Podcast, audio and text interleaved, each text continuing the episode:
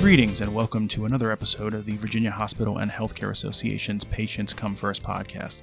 Podcast episodes are available on Apple Podcast, Spotify, Stitcher, TuneIn, Blubrry, SoundCloud, Podbay, Overcast, Google Podcast, Pocket Cast, and at www.vhha.com. You can also hear episodes of the podcast each Saturday at 11 a.m. on WJFN 100.5 FM in the Richmond area.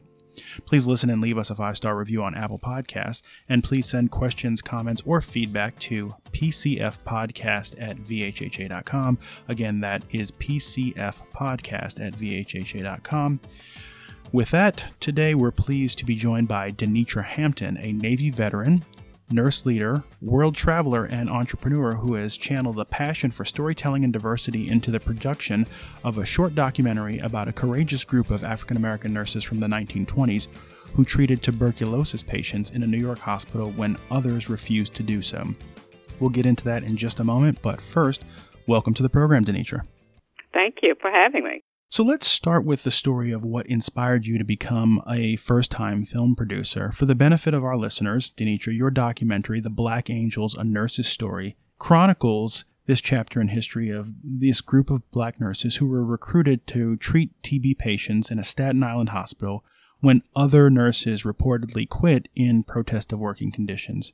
And so, with that bit of background, I'd like to know how you came upon this story and how did you transition from being intrigued by this overlooked chapter of history to becoming the producer of a documentary chronicling this fascinating medical tale? So I was inspired because this story just crossed my path because I saw um, an event that took place in Staten Island, New York, which is the home place of this story. So when I um, saw the event taking place in Staten Island, New York, I traveled down that rabbit hole, you know, just to make a long story short, and ventured out to who was telling this story at this museum. And that led to a phone call.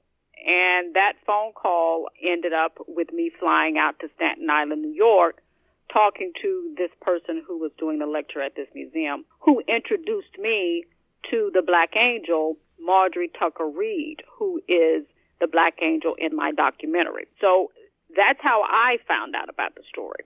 The origin story is that 300 black nurses who played this critical role in treating patients afflicted with tuberculosis, which at the time was fatal for many people who contracted it until an effective antibiotic treatment was discovered in the 40s. And they did this all while breaking some racial segregation barriers in healthcare treatment.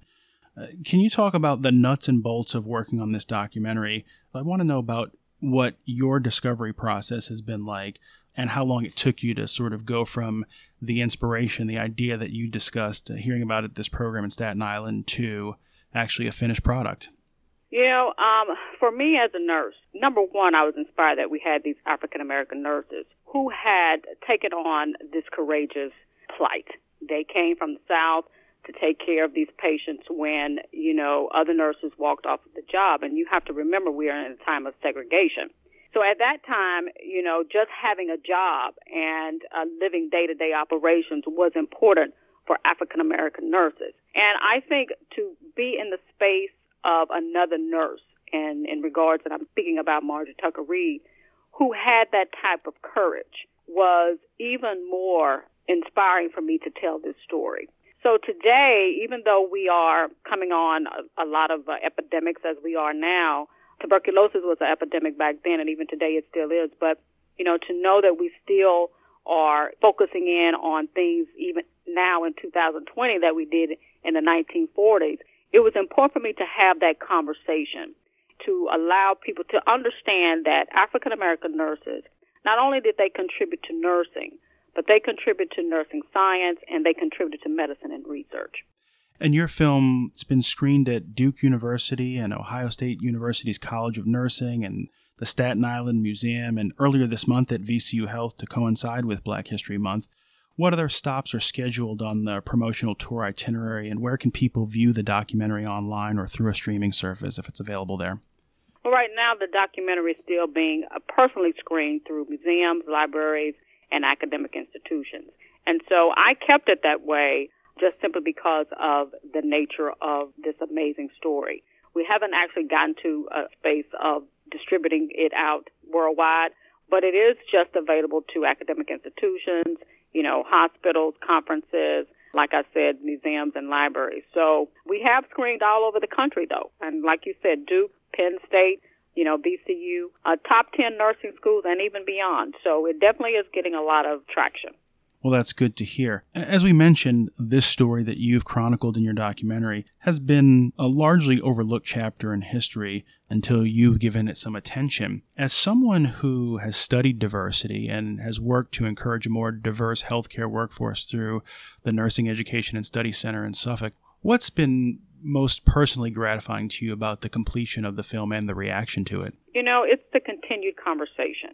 I think when you see this documentary and you see the plight of these nurses, it's about that even with diversity and inclusion, we've come far, but we still have a long way to go. And that conversation is important even in 2020, uh, no matter what level we're on. And I think when we can have that conversation, but see it in a humanistic standpoint from a story, it opens up better dialogue. And so I'm hoping that this story is going to just allow us to not only continue the conversation, but also open it up to um, an even broader perspective.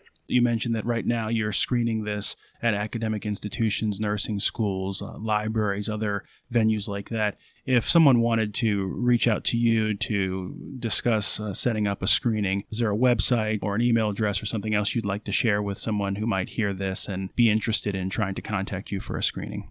Oh, absolutely. It is for nurses by nurses.org.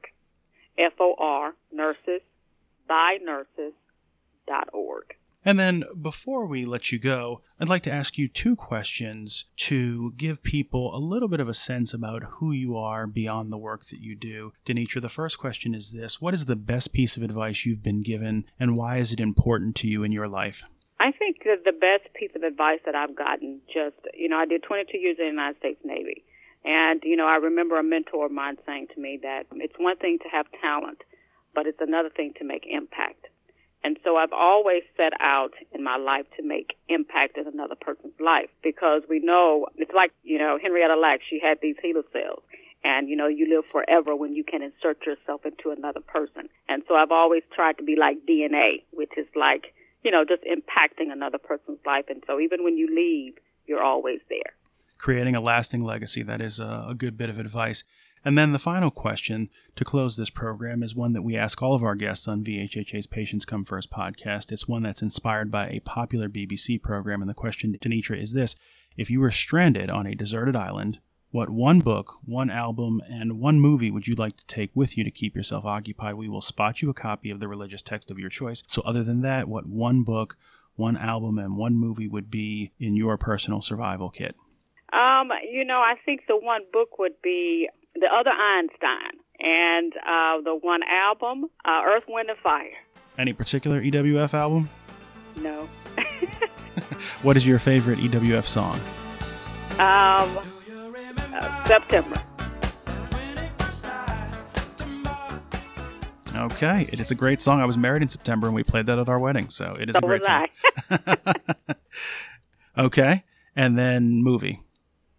Right now, um, it would have to be Green Some guy called over here, a doctor. He's looking for a driver. You interested?